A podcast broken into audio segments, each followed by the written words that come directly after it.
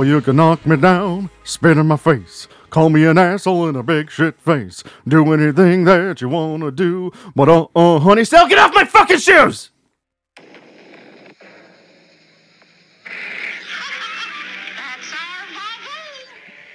Babu. Babu. No, Babu. Listen, listen, listen. Hold Baboom. on. Hold on.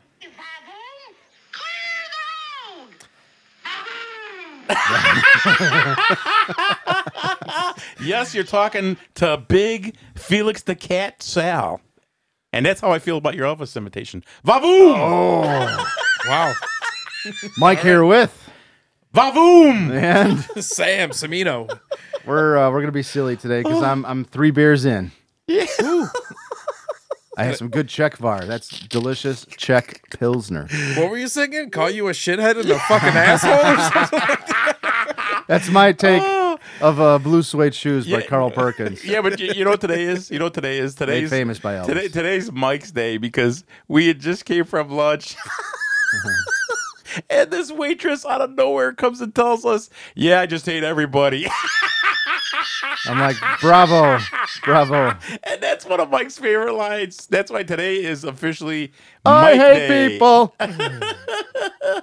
And he got two new tats. Tell us about it, Mikey. Oh yeah, I got some new ink, uh, some band logos, Mm-hmm, some of my favorite bands of all time. I've been wanting to get these for years, but uh, you know, COVID and bills and this and that.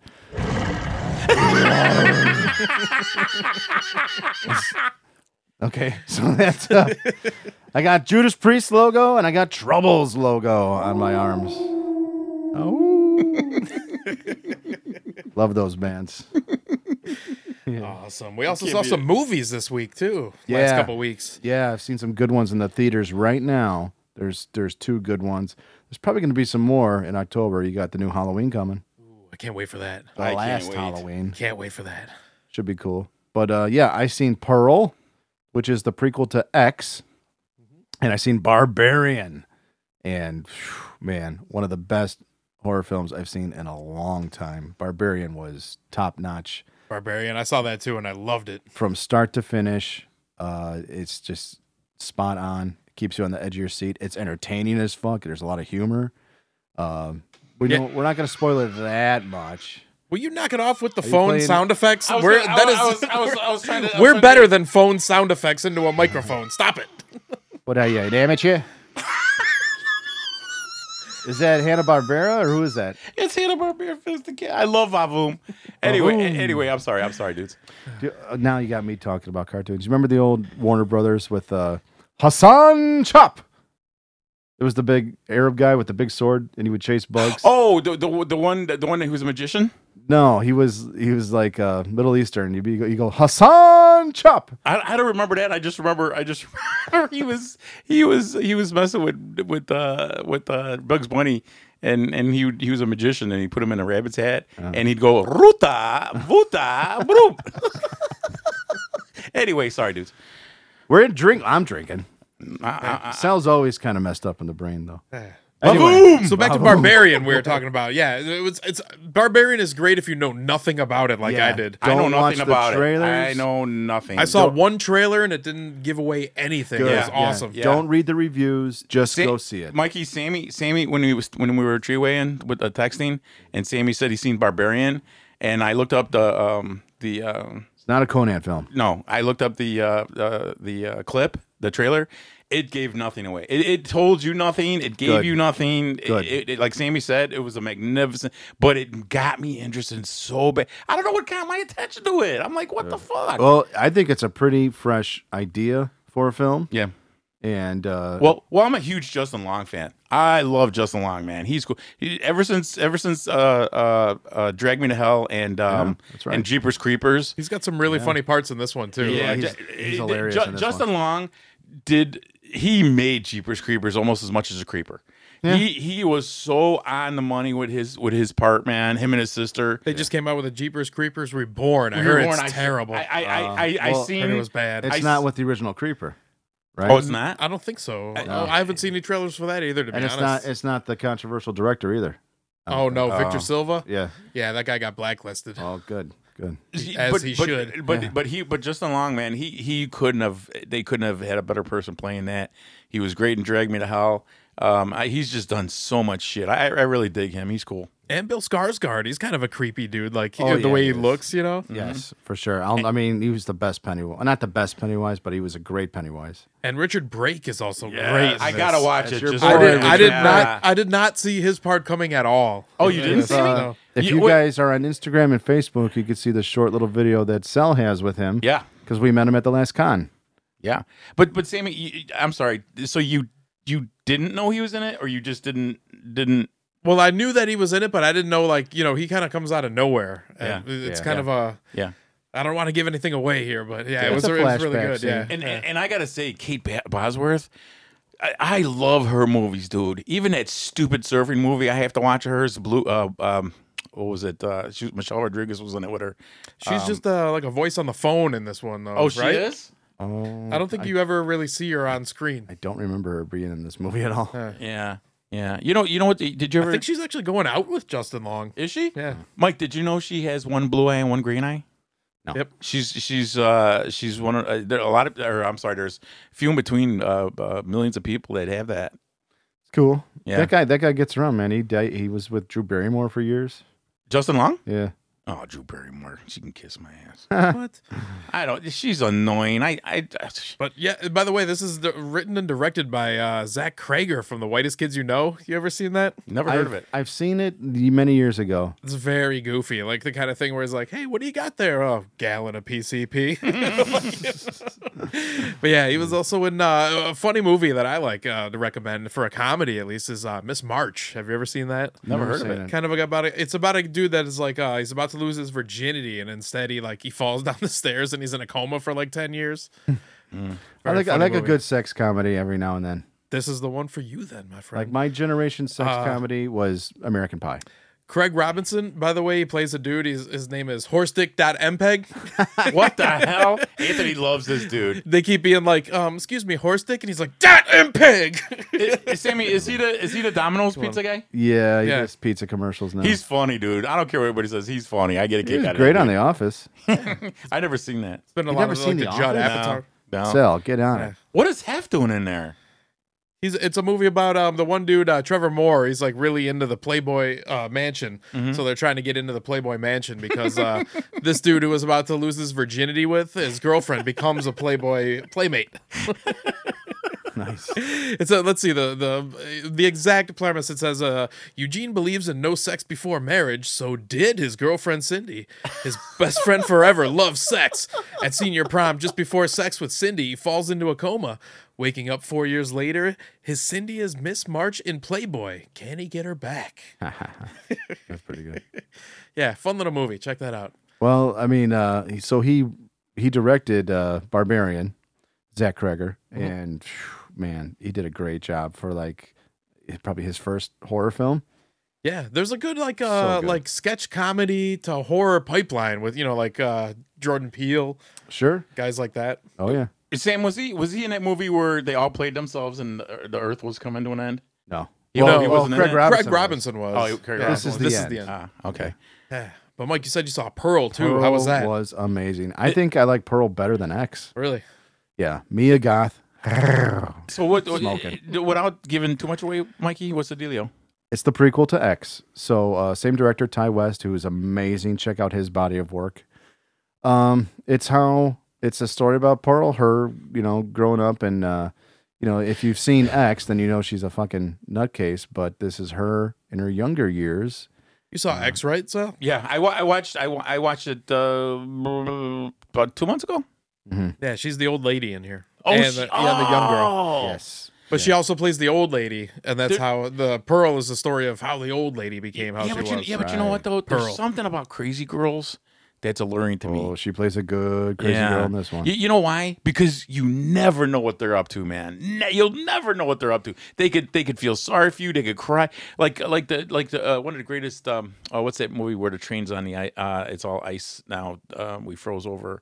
Um, I can't think of it. Uh, there was this nutty chick on that, and there would be times where she'd want to kill everybody, and there'd be times like you know, okay, I'm gonna you know save Mike and Sammy and blah blah blah.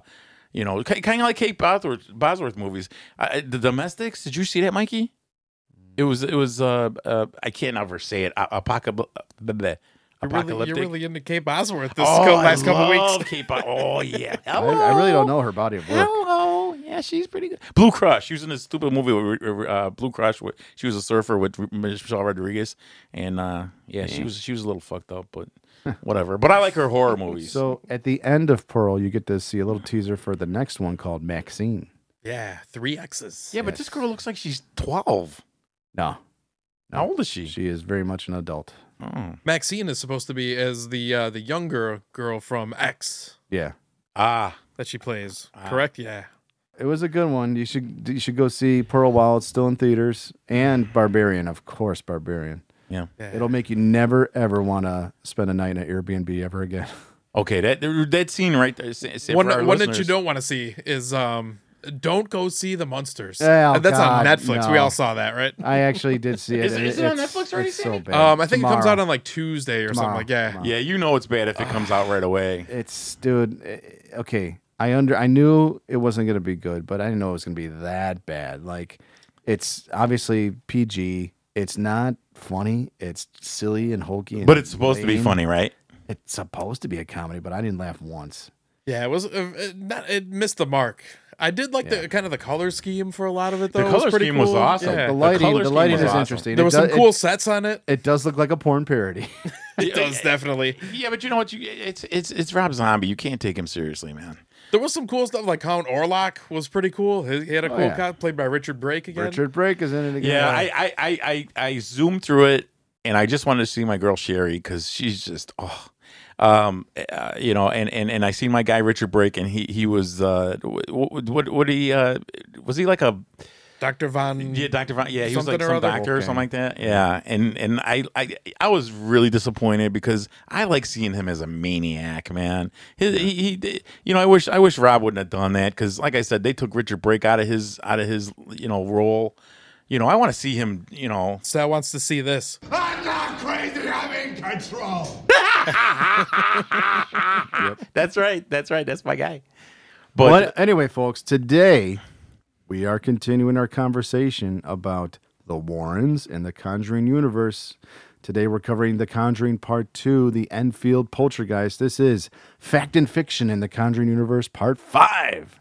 We've got so much more to talk about the Warrens, and uh, we're going to dive into it pretty deep today. Some fun ones for October. Yeah, yeah it's coming up. Yeah. For our viewers, uh, uh, um, we we have a, the big screen in front of us, obviously, and there's this little girl in in the mid air. Looks like she's, you know, like the devil has her, and there's another little girl screaming. These are she's famous getting thrown pictures from around. this I would case. love to see that. Folks, thank you for listening and streaming and subscribing on iTunes, Spotify, Instagram, Facebook, and you can write us an email. Sam, what's the email? Last three rows of horror at gmail.com. All right, let's jump in. Sam, take us away. All right. Well, following the parents' blood curdling encounter with the Satan worshipping witch Bathsheba Sherman in the first installment of the Conjuring series, and the Lutz's controversial case portrayed in the beginning of The Conjuring 2, Ed and Lorraine Warren reluctantly agree to investigate a strange case of paranormal disturbances in 1977 Enfield, London, which was referred to by the local media as England's Amityville. So the Warrens are invited to London to team up with paranormal investigator Maurice Grosse and skeptic Anita Gregory to meet the working class single mother Peggy Hodgson, who, along with her four children, find themselves being terrorized by what can only be described as intense poltergeist activity. The activity focuses its energy on Peggy's 11 year old daughter Janet after she plays with a Ouija board and is targeted for possession. Oh, yeah, boy. Hey, hey, Sammy, Yeah. that music? Don't do that. Are you scared? I'm a scared. Making Sal scared. He might piss his pants. So just to get this out of the way, um, at the beginning here, um, much like Norm Macdonald and Deuce Bigalow, male gigolo in real life, Ed and Lorraine Warren only visited the house in Enfield for one day when they arrived uninvited and attempted to convince the investigators that they could make a lot of money off collaborating with them. Hey, can we come in? That's a great part. Norm Macdonald and Deuce Bigalow, by the way, is like, if you don't pay me now, I'm gonna take the swizzle stick and I'll be shoving that right up your pee hole. Norm God, I missed Norm already. He, he was great. What does he say? He's peace. trying to sell Rob Schneider some drinks, or Rob Schneider orders a drink, and he's like, "That'll be eight dollars." And he's like, "What? no, I just want a beer then." And he hands him a beer. He's like, "That'll be seventeen dollars." He's like, "The beer, the beer was nine. I love Dirty Work. Yeah. And uh, oh god, what was the one he did with uh, Chappelle? Oh, um, screwed. Screwed is funny. That was it with Danny DeVito. He plays almost like a penguin type character. He's the mortician, uh, the morgue guy. Yeah, that was awesome. So halfway uh, through, uh, we're about halfway probably through our fact and fiction in the Conjuring series. I just wanted to know what do you, what are your guys' opinions on Ed and Lorraine after we've covered some of these cases? Like we I- said, you know, they failed on a couple of them. I don't didn't care. get the job I- done. I, don't care. It- The, the the whole thing with them brought us some fantastic horror movies. She's a creepy looking old lady, but him, I, I'd like to punch him right in his face because you could just tell. I said this before in a, a couple podcasts before. He's totally a car salesman, man. He's so full of shit. but I would definitely believe her only because I was mentioning it to Mikey quite a few times. I love that older look, uh, Sammy. I it's there's something creepy about it. Look like look what she's wearing now. She's got that that that almost looks like a like a fucking napkin kind of thing around her neck with the big thing. Dude, kind that- of Victorian. yeah, clothes yeah, you're that, that- yeah. That, that, that, that kind of freaks me out a little bit. It, it kind of makes me scared. in the height of their day, they probably came off as more believable Yeah, and like more credited, like uh, because they were involved in some crazy stories and events, and I think it's really cool. They definitely are trendsetters and pioneers of paranormal investigation. oh, definitely. But looking at their body of work now in 2022, they come off as phonies. yeah. But you got to remember, Mike, when the time that this happened, man. Around this time, the Ouija boards were huge. The tarot people, the psychics, man, them things were popping up, and everybody's You like, "What what? is that? You know what is Blame- that?" and also keep in mind that this is, you know, this is the 70s here, which we've Yeah. been talking about. 1973, The Yeah. Exorcist came out. Both Yeah. the, you know, the movie and the book was out. Yeah. So people were loving that shit. They- you know, you got to blame Zak Bagans for everything because he's ruined. he's ruined Ghost uh, Bro, investigation. bro, I'm scared, bro. Hold me close. Come on out, Hold bro. me closer, bro. You got a problem, Ghost? You, you want to fucking roll? You want uh, you know you want to throw down, Ghost? Huh? well, well, I, all I can say for these Show yourself. all I can say is for these two, they, that that that that old, that old scene, eh, being there at the right place at the right time. These two did it, man. Right at the right time. Right, you know, the year was everybody was smoking weed. There I'll was tell you what. of I'm you know you know me. I'm a believer. So I Yeah. think were they involved in uh, some some crazy shit with ghosts and paranormal? Absolutely. yeah, I mean, yeah. some great stories and you know Because because because if you think tall tales. I think it might have been about 50 50 with them, maybe. You think so? Yeah. Yeah. because you, if you guys, if you two guys think about it, the '50s and late '50s were uh, were there was the great some of the greatest all time classic horror movies that were were that were you know that was their birth, you know of of, of horror. I I that's the way I think about it anyway. A lot of damn good driving kind of films were in the 50s and then you get and then you come into the 60s it seemed like everything disappeared. And then the 70s start with with with the uh, paranormal shit uh, uh exorcist you know behind behind uh um uh, what was it behind the door or something like that? Uh they, they they tried ripping off the exorcist which scared the shit out of me. And then these two you know they perfect time. Perfect place perfect time man. Yeah. All right, so the true story of the Enfield poltergeist made the front page of the national newspaper 10 days after the activity began in 1977, and an enormous amount of anomalous activity took place over a period of some 18 months between 1977 and 1978, much of it tape recorded and photographed by experienced professional photographers. And uh, for this, we use the uh, our source for today is "This House is Haunted: The Amazing Inside Story of the Enfield Poltergeist" by Guy Lyon Playfair. Uh, Guy Ly- uh, Playfair was a British writer, best known for his books about parapsychology and his investigations in uh, possessions in Brazil, and of course of the Enfield Poltergeist, from which his participation is completely erased from The Conjuring 2. It's kind of weird how they did that. I don't know if it was like a copyright issue. Because you know they might have to give him some money for using like his source material. Sure. what my, you know Kinda Mike why, why did it why does that happen why can I mean why did- there's always got to be Money. somebody fucking dipping their hands in the in the fucking cookie jar Money. It all comes down to money. Yeah, but he was a big investigator on this case. Right. Uh, Yeah. They, you know, this Yeah. movie studio doesn't have to give everybody credit. Maybe he asked for too much, or he Yeah. wanted, uh, you know, rights to this and that, ancillary rights they call it. I don't know if that's in film, but it's definitely with music. Uh, so yeah, they, I mean, movie studio can cut anybody out. And that's part of the reason why they ended up, you know, like I said, the the Warrens only worked on this case for like one day, literally. It was weird that they would, you know, make a whole movie about their participation in it. When, uh, but it seemed like the, you know, the uh, the studio just didn't have the rights for a lot of the the Warrens. You you you think they just Stories. Sammy? You think they just made a bad decision, or do you think they just figured nobody's gonna back us up?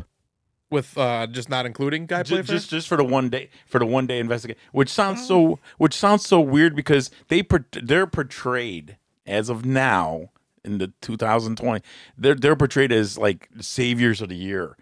yeah, that's why I was saying like like the war the the Conjuring series is kind of like the Warrens as Christian superheroes. Yeah, yeah. no, it, I, I- it's cool the way Sammy said that because that that's the way it you know it is to me. But like I said, one day, man. I mean, that just hmm. sounds like they just blew into town and just wanted to go get gas somewhere and figured let's knock out this ghost and we don't get him. Fuck them. You know what? I feel like singing more Elvis. Go for it. You, you, you could do that, Mikey. Ooh, ooh, yeah, yeah, I'm all fucked up. I, I I got one thing to say to that, Michael. You love it. Vavoom! So a little closer to uh, Guy Playfair's book is this house is ha- I'm sorry, the Enfield haunting. Uh, you guys ever seen this? This is a three part dramatization of real events. This looks like a Hallmark. Okay, show. okay, that picture. It's actually not that bad. It's a BBC. that, that picture, that little girl in the middle, Sammy. That's wrong, buddy. That is so fucking wrong. I, I, that, that's so disturbing to me. I, I can't deal with that shit, man. I, I, I, because you know, you know, Mikey, one of the worst movies. How could I say this to you? One of the one of, when I first watched, um, oh, what was that movie with Buffy the Vampire Slayer? Uh, Oh, Pee Wee Herman. Electric Boogaloo. no, what's it? Break into. What's it? Oh, come on, come on. Uh, uh, you know what the thing I Grudge. Grudge. When I first seen The Grudge, I'm like, "Are you fucking kidding me? This movie sucked." And when I went to bed that See the night, original, the Ju-on. oh, I did, I did. So, so, so when I went to bed, it bothered me so much because I heard it, Uh, and and and you know what scared the shit out of me out of that whole fucking movie?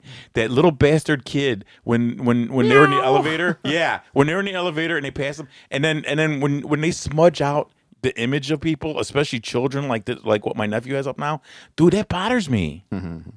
A- Actually, I think I just peed. That kind of looks like Michael Myers' mask when he's in the prison, doesn't it? Danny Trejo gets killed by him. No, Mikey, no! He's I got you a Snickers, Mikey. I got you. A Snickers. He's got he's got a, bi- a biography out now. It's a book you can get at libraries, all about his life. He's probably He's got a he's had cookbook, he's had a too. crazy life. Oh yeah, Sammy, He's got Trejo's tacos. Too. yeah, he's got a cookbook. Did, Trejo's did tacos. Michael Myers kill him with a TV? I think he no, no, he drowned him, didn't? Oh no, he, he smashed his face, he, he- he drowned him, and then choked he him. killed him with a TV. There's like He- two. There's he- two versions of. Oh that. Oh my god, Mikey, Mikey, he he beats the fuck out of him. He throws him on the floor. He drowns him, and then he kills him with a TV. That's great. Why don't you just stab me, dude? Why do you got to do all that violence? Miguelito, no. you know what? This is good timing because I figured, Mike, we could use your uh, Jason Statham for in- Oh. introducing this. We're bringing him is, out of uh, retirement. Huh? Yes, this is pretty funny here. This is exactly what Guy writes in his, in his author's preface of the book. Uh, this house is haunted. Maybe you want to go ahead and read that. All right, here we go. Bringing out the douchebag. Here we go. Before I get down to a thud by crash account of all the activity and excitement, a word of caution is needed. if you are not sated by all the horrors and occult titillations of books or films such as The Exorcist and its host of imitators, and are still hungry for more exotic thrills, then this book is not for you.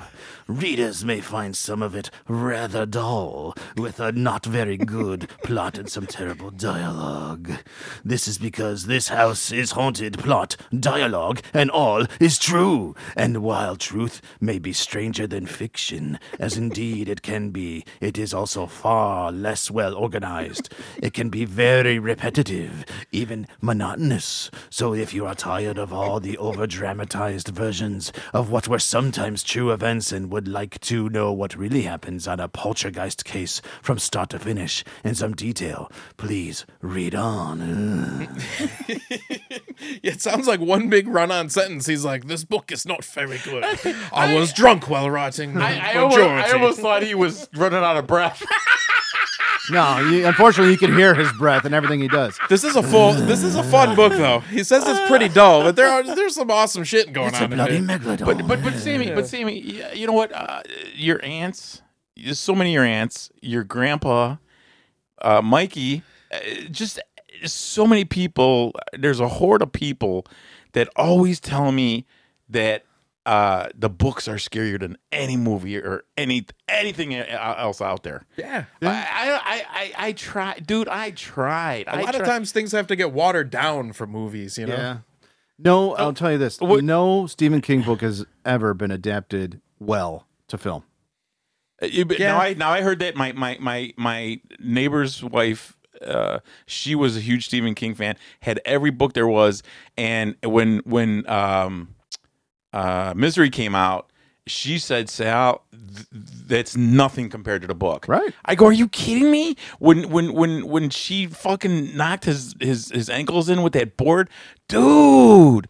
But but she said she said in the book she just didn't kill the uh, sheriff. She ran him over with a lawnmower, dude. Dude, I mean, I mean, I mean, I, I, is the book more explicit according to all you guys? Oh, yeah. hell yeah.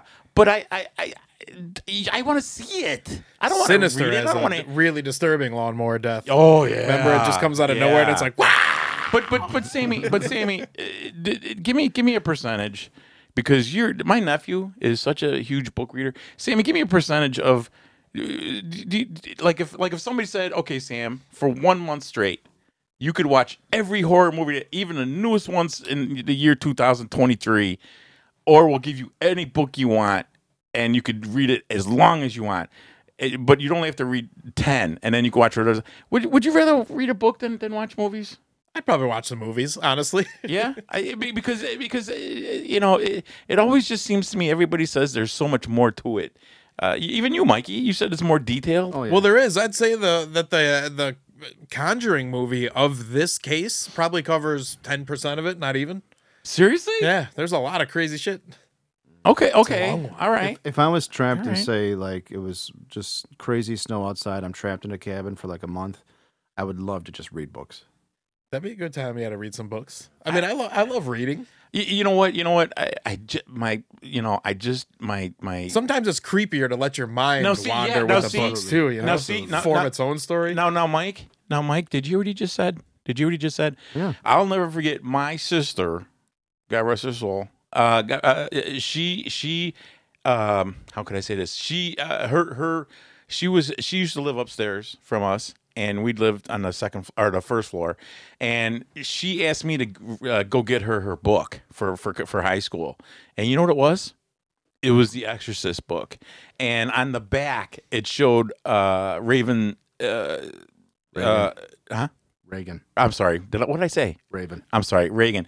It, it had Reagan uh, with it had like a green tint to her eyes on the back of this book, and I looked at it, and that scared the living shit out of me. That's how I was introduced to to, to The Exorcist.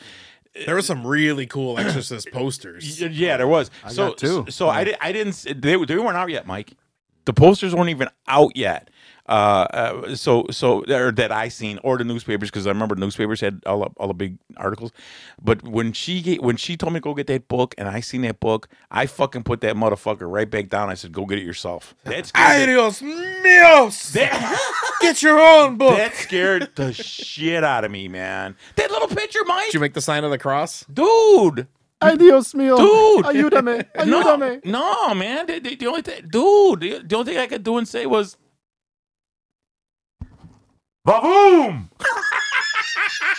Sorry, Mikey. My ears are ringing. For that. But but but all kid. Uh, so, sorry, Sammy C. But but seriously, dude, I I see what you guys are saying. I'm sorry, man. I'm just a that stupid. Well, Big we- head dude. It's, I it's gotta today's see that generation. Well, we constantly need a screen in front of our face. Yeah. people have forgotten The how idiot good- TV. uh, people Yeah. have forgotten how good books can be. Yeah. Well, speaking of books, uh, throughout this series, we'll be referring to the eight stages of a poltergeist haunting, as taken from Rupert Matthews' book Poltergeist, which I've been reading. Covers some good ones. Um, it's got a lot of. It's well researched. Uh, he covers like the you know the Bell Witch, some other older ones like that. Uh, b- basically, he covers many of the different characteristics of what he would now consider to be the classic poltergeist haunting.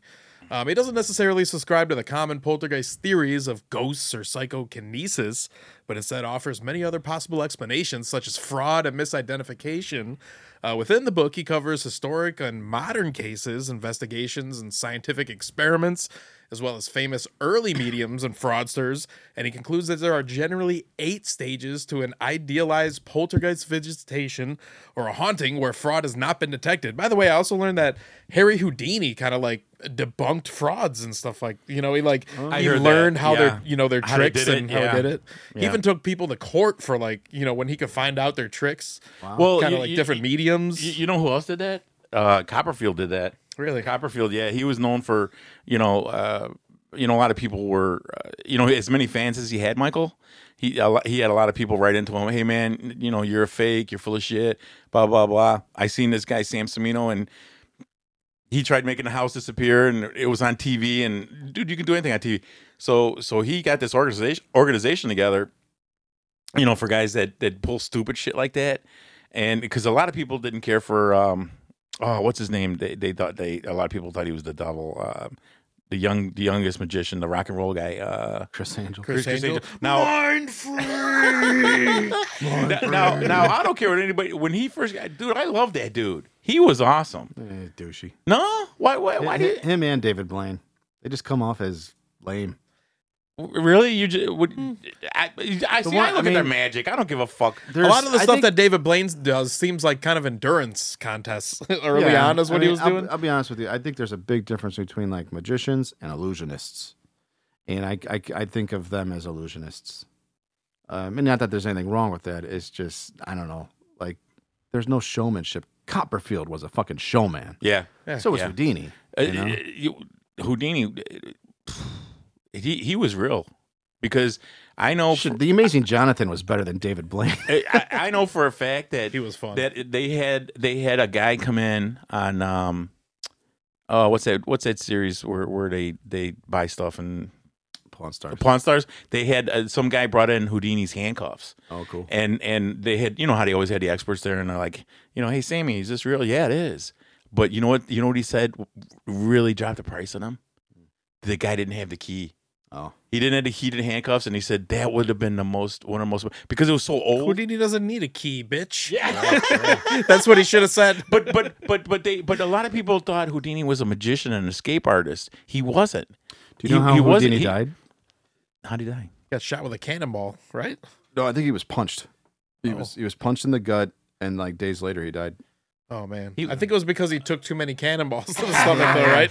Something like you know, that. You know, he probably had like an aneurysm or something, right, Mikey? You think or something? Well, if, if your there's something inner like that organs, man. If I mean, you get hit hard enough in the gut, you're you're, you're going down. yeah, Hmm. yeah. The Dimmock. But I don't I don't know why a lot of a lot of, a lot of uh, uh, old posters and signs or, or even books on Houdini, you'd see the world's greatest escape artist slash magician. He wasn't a magician. He was an escape. He was an escape artist. Illusionist. You know, I mean, but he was the real thing, man. He really got Oh, out that got Oh, out of that shit. Absolutely. Yeah, so some of the stuff we're going to be talking about in today's episode, uh, we'll just go through some of these stages right at the beginning here. The beginning of poltergeist activity. Stage one, uh, the activity usually begins uh, faintly registered sounds. This is usually a scratching noise, which may be disregarded as being made by rodents or the sound of water pipes. Uh, these noises are usually only heard at night. Uh, stage two, which is other noises, these sounds will then become harder to ignore. These noises resemble knocks, uh, I'm sorry, knuckles knocking on wood and other objects such as glass. Sometimes very loud cracking or unexplained banging noises are heard, but this is less likely. Objects can sometimes be felt to vibrate. At this stage, the activity may also be heard during daylight hours. So moving on to stage three, which is moving objects, uh, Matthews does state that sometimes stage three begins at the same time as stage one or two. Um, objects may be moved inexplicably, stone throwing or lithobolia is very common. Objects may disappear and reappear. This activity usually focuses around a certain type of object, such as a specific ornament or keys. Uh, it's rare to actually see the item be moved, and items may be hot to the touch immediately thereafter. So stage four is apports and disapports. Remember, like we were talking about with the blood orange on the parent episode. Yeah. So when an object appears from out of nowhere, it's called an apport. Uh, when an object disappears into oblivion, it's called a disapport. Uh, these types of activities are extremely rare, but have been reported.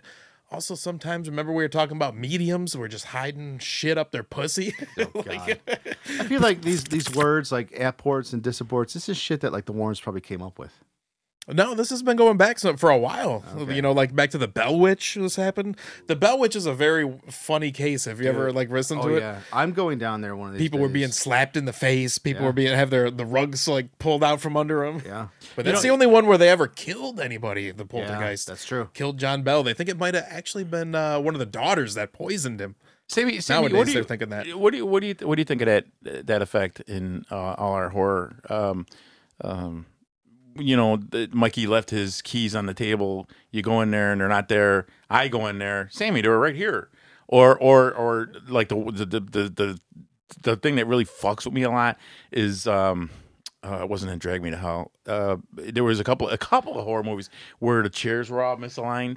You leave the room and then, and Oh, yeah. and then and then Mikey, then Mikey walks in and they're all back to where he should be. Dude, Dude, it's, you know what? The one that always, even to this day, it makes me give gives me goosebumps is in the Sixth Sense when he goes into the kitchen Yeah, and he finds all the ghosts with the uh, all the uh, Cabinets. uh, cabinets Yeah, are open. yeah, She's like, "Look yeah. what he made me do." yeah, yeah. That one is fucking But scary. that, but that's what I mean. Does does that does that body us Amy with that? that one does, yeah. what about you, Mikey? I tell you what, I am going down to Adams, Tennessee someday, and I'm going to go see the Bell Witch Cave. The- I want to go with you, dude. I want to check that out. When you had mentioned that before, that you said it reopened, right, Mike? Yeah, they're open this year, and uh, they do the tours. Was so? I, I'm sorry, Mikey. I'm sorry. Uh, Where where exactly is that at? Adams, Tennessee, hour north of Nashville. Ooh, so that's a little ride. Yeah, it's kind of out there. yeah. I would I would definitely take that ride with you, dude. What about you, Sammy? Yeah, fuck yeah. You know, because because then I could go. Well, I'm not gonna do it because I hurt you guys' ears before, but I could do my five home in that tunnel. Ba-boom. All right. Well, the real life family of the Hodgson included single mother Peggy and her four children, consisting of Margaret, who was 14 years old. She was tall with long straight hair, pleasant and straightforward, but a little timid. Janet was 11 years old, who was all energy and had a habit of talking fast. There was Johnny, who was 10 years old, and then Billy, seven. They were all good kids by most accounts. But about three years uh, before the following events, in 1974, Peggy was divorced by her husband, which threw the house into turmoil when the children's father left. There was a lot of drama whenever he'd come by the house to pay his child support and alimony payments, since he regularly brought his younger, hotter girlfriend with him, whom he later married. So, the Hodgson family lived in public housing, or the equivalent of it. They called it council housing, like government appointed housing, in the northern London suburb of Enfield at 284 Green Street. Uh, the house was not what most people probably imagine a haunted house to look like. It was like all the other houses, part of a large, large council estate built in typical 1920 style, with houses grouped in pairs with alleyways in between small gardens in the front. The road was wide, and the school across the road was quiet in the early evening. It looked like a friendly and peaceful neighborhood. So the start of the paranormal activity began on the evening of August 31st, 1977, around 9:30 p.m. Just after going to bed for the night, two of the children, Janet and her younger brother Johnny, started to hear shuffling sounds coming from the floor below their bedroom. Uh, the previous night, they had complained about their beds shaking up and down and going all funny. That's what one thing. To, these are all like working class neighborhoods right here. They all have like the Cockney accent. You know what that is? kind of think of Michael Caine, like Master Wayne. I don't know what to tell you. So Peggy heard the two making a racket inquired what was going on. Janet told her that something was shuffling about and thought it sounded like a chair in the room. So Peggy took it downstairs and returned to the room. When she told them to go to sleep and shut off the light, she too heard the shuffling, sounding like someone moving across the floor in slippers. Then the knocking started. The three of them clearly heard four large knocks, seemingly coming from the party wall that separates the Hodgson home from the neighbors next door. Then a heavy chest of drawers just inside the bedroom door began to slide along the floor towards the doorway and out into the room, away from the wall about 18 inches. They all froze in silence before Peggy pushed the drawers back into place. The chest of drawers then moved again, sliding out and into the doorway as if to block it. This time, when Peggy tried to push it back, it wouldn't budge as if someone was pushing on it from the other side. You could see this in the the Conjuring movie when it slams into the I, I, I was, the I was just gonna say with the Conjuring, man, when they when they put that spice in there of using the children and freaking them out or something happening in their room, that effect is so much better than an adult. I don't know why that bothers me more. I like that analogy. They put that spice in yeah, there. I- They're cooking with spice. I, I, I don't know. I don't know why they do. Why that affects me like that, Michael. Like if it happened to you, okay, big deal. But if it happened to your kid, and and and, and especially if they're little, and that shit's going on, dude. Yeah. Dude, I mean that's t- that, that's like instead of shooting somebody on the street and, and shooting a cop because they say shooting a cop is is more dangerous and, and means you're more dangerous because he's a cop.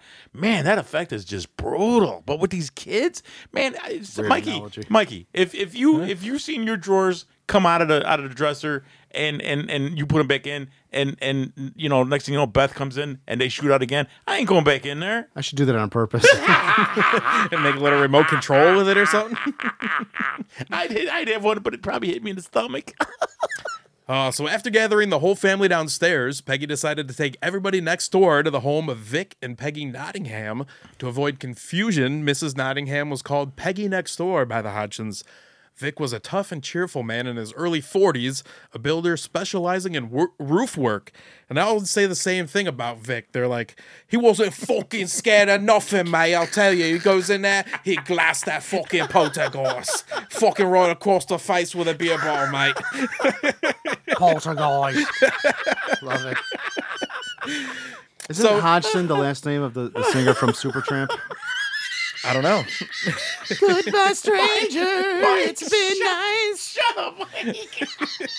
I forgot. Find your paradise. I forgot to say what made me laugh from our uh, our prison episode was um that movie Starred Up. It takes place in there. They're all saying pussy holes all the time. They're like, "You fucking pussy hole, mate. Fuck I- you, I did pussy watch it. holes." I did watch it. It was okay. It was a good one, yeah. So uh, back to the story here. Peggy next door was unusually young looking for the mother of a 20 year old son, Gary. Gary with two R's, by the way. That's not a typo. Gary. And yeah, Gary. and all the Hodgsons loved her, especially Janet, who had virtually adopted her as an aunt. I'm sorry, especially. Oh my Janet. God! Oh! I that's- know you would say there was some bad teeth oh going on in this. That's the big book of British smiles right there. Sammy, oh my god, Vic dude. Nottingham, he'll fuck you up, mate. Don't talk about his teeth. I could put a hand puppet through those teeth. Come on. Old Holy chap. shit. So after listening to what had just happened to the Hodgsons, the Nottinghams didn't believe a word of it. Vic and his son Gary, with two R's, searched the Hodgsons' place and found no one hiding or any animals around. So that's when the knocking began again. All three of the Nottinghams clearly heard four large knocks coming from the outside wall. They checked outside, but there was no one in sight. Back inside the house, the knocks seemed to follow Vic around, and when Gary put his hand on the wall during one outburst, he said he could feel it vibrating. There was a hollow sound to the knocks, and they thought it sounded as if someone was behind the wall trying to get in. So, uh, not knowing what else to do, Peggy next door called the police. And uh, one weird thing is they would say, like, you know, people later on would say they would be downstairs in the living room, and right above them would be like a carpeted bedroom, but it would sound like someone knocking on, you know, hollow wood, like the like the carpet wasn't there. That wasn't that wasn't knocking on the wood. That was his tongue trying to get between them toofuses. Holy crap. You're gonna be hung up on some bad teeth. knocking. Say that's uh, I also haven't put a picture of the gorilla. I haven't put a real good picture of Janet smiling in here either. She's got some teeth that you're gonna like later on. I mean, Sammy, where do you get these pictures with these guys with the toofuses? The real life. That's what this is. Saskatoon and sarsaparilla. Say, say, You know what was funny? I think it might have actually been about this case, but uh on uh what is it, last podcast on the left, they say that uh the Warrens and everyone like in these cases all seem like Pixar characters in real life. Okay, so Constable oh. Carolyn Heeps and her partner responded to the call. They listened to their, their story and searched the house. When Vic shut off the lights, they all heard four large knocks on the wall, Then, after two minutes of silence, four more knocks from a different wall. Constable Heeps stayed with the family in the living room while her and her partner went and inspected the pipes in the kitchen. Johnny then pointed to one of the chairs by the sofa, clearly visible in the light, now coming through the kitchen door. So no one was touching the chair, but it was wobbling from side to side. Then, in full view of most of the eight people in the room, the chair did exactly what the chest of drawers upstairs had done earlier. It slid along the floor towards the kitchen. Constable Heeps estimated that it moved about three or four feet, and although she immediately examined the chair, she could not explain how it had moved. Let's uh, hear her talk about it for herself. This is from the BBC documentary on this, by the way.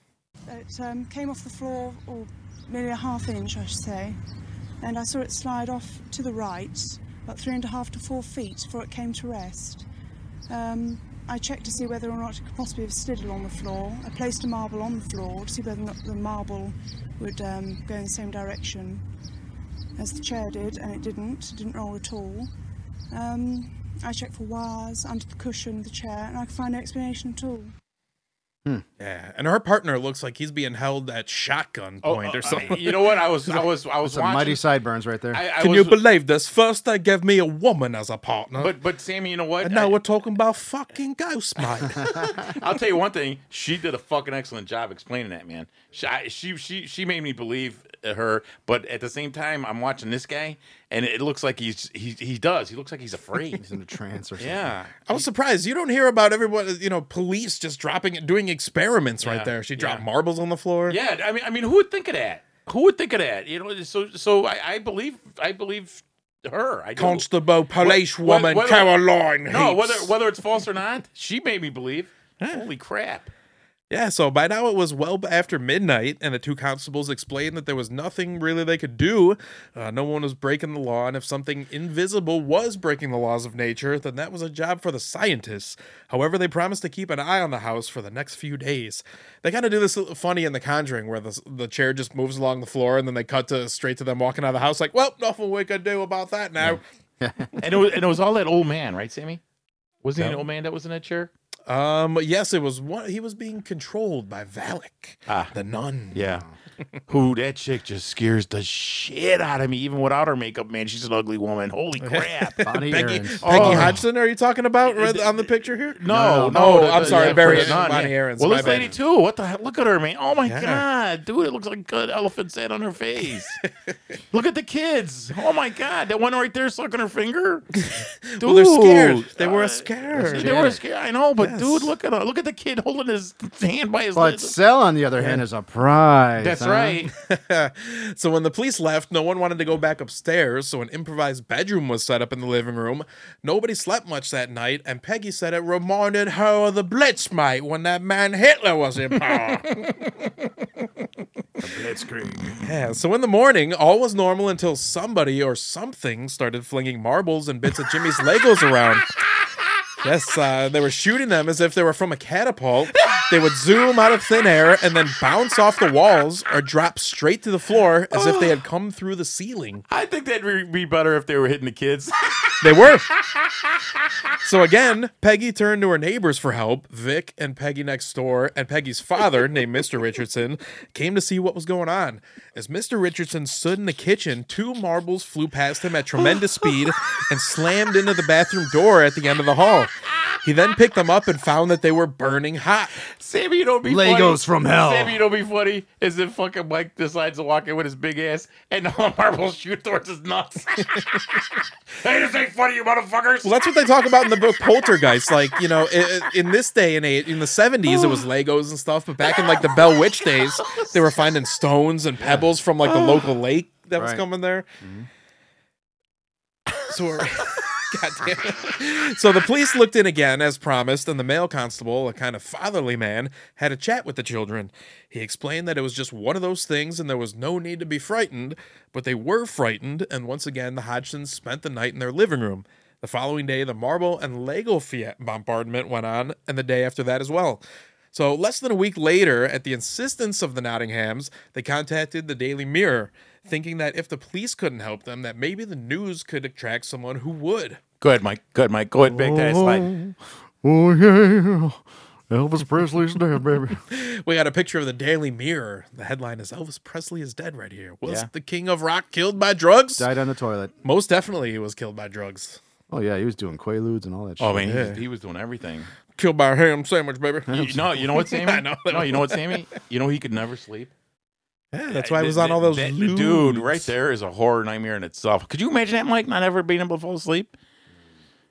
Just you turn into a zombie. Dude, So the paper uh, sent reporter Douglas Bence and photographer Graham Morris out to the house, and after spending all of Sunday evening in the house with nothing happening in their presence, they left the home around 2:30 a.m. on the morning of Monday, September 5th.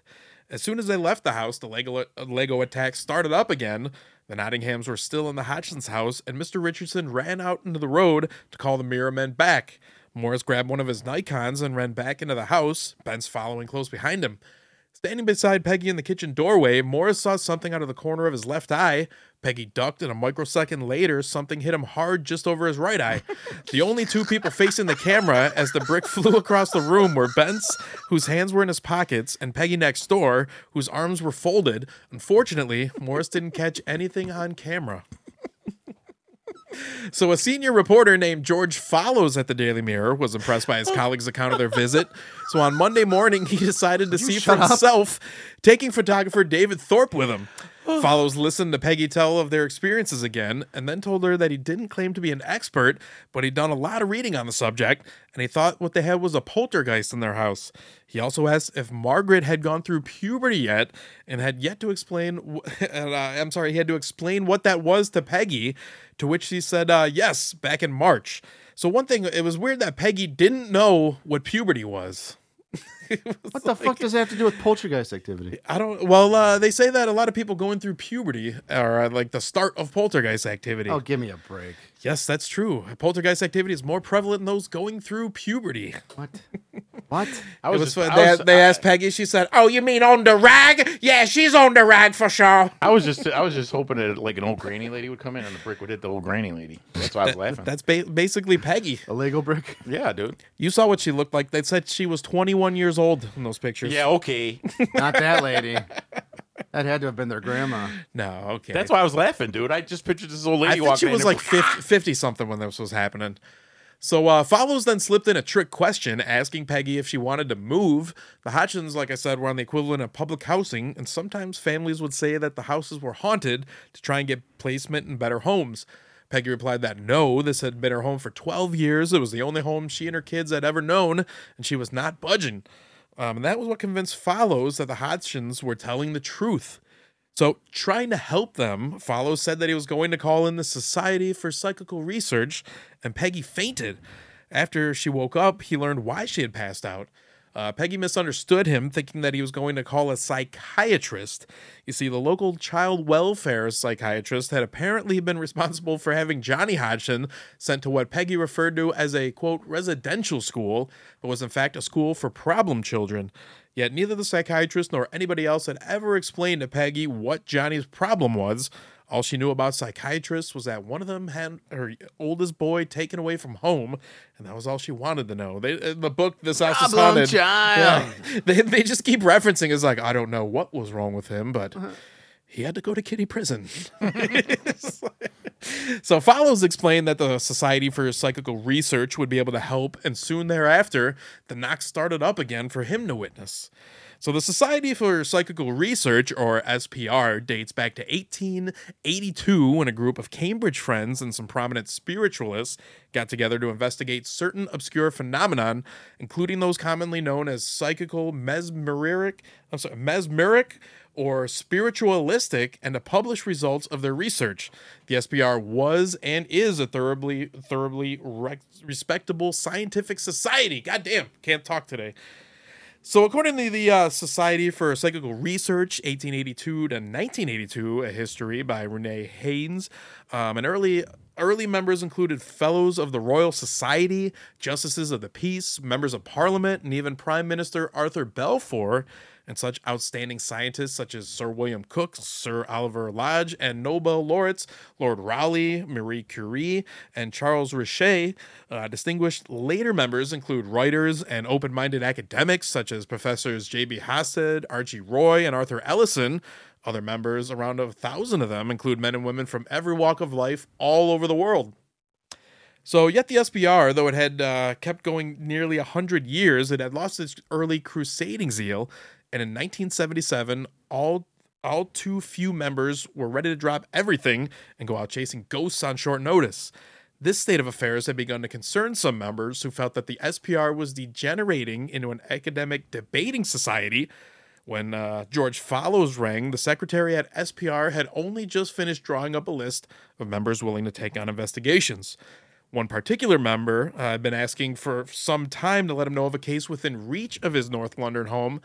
In fact, he had been getting more and more insistent, as if he had an urgent personal reasons for being in a hurry to go out on his first assignment. And that man was Maurice Grosse. Oh yeah. Who, yes, he definitely looks like a Pixar character. He, Oh, yeah. he, he looks like nice he goes to work at the bottom of the Keebler tree. No, he actually looks like the guy from Wizard of Oz. The wizard. yeah, yeah, he's got a big handlebar mustache. He's That's got not a got long- handlebar. That is not a handlebar. Well, what is that? What do you call that? That's called a Fruit Loop douchebag mustache. That's what it is. That's a Oh, fun oh, oh. mustache. I got a It- it, It looks like he, it's coming out of his nose too. Yeah. Like it's it is, yeah. but, look, but look at those sideburns. What the hell? gross. Maurice Grosse looks awesome. By the way, uh, this dude, uh, um, who played in the movie, Simon McBurney, they did a really good job on him in the movie. Yeah? Yeah.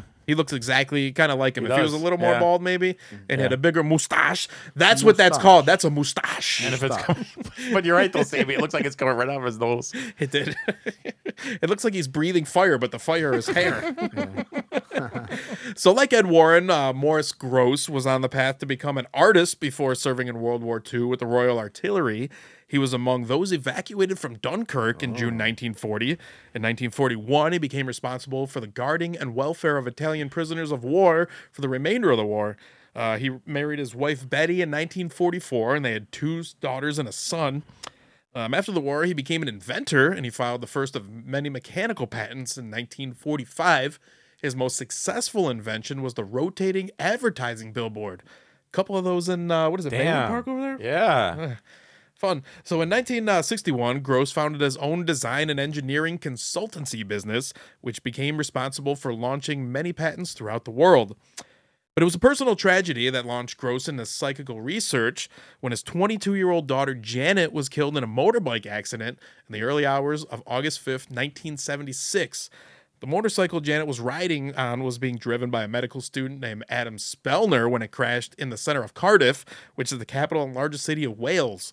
No other vehicles were involved, and the cause of the accident was never established. Speller was killed outright, while the side seat passenger, who was Maurice's daughter Janet, was rushed to the hospital still alive, though seriously injured. Her head was swathed in bandages, and Grosses and the Grosses just managed to get to the hospital to see her, though she never regained consciousness, dying at about 420. Although she had been wearing a crash helmet, the cause of her death was given as head injuries. So Maurice started to put together a string of coincidences that correlated to Janet's death. For instance, the day before the accident, on August 4th, Maurice and his wife Betty were lying on a beach in Jersey, which is actually between England and France, where they were on holiday. Suddenly, Betty felt ill in a way she had never felt before. The unpleasant feeling passed her a half an hour later and never returned.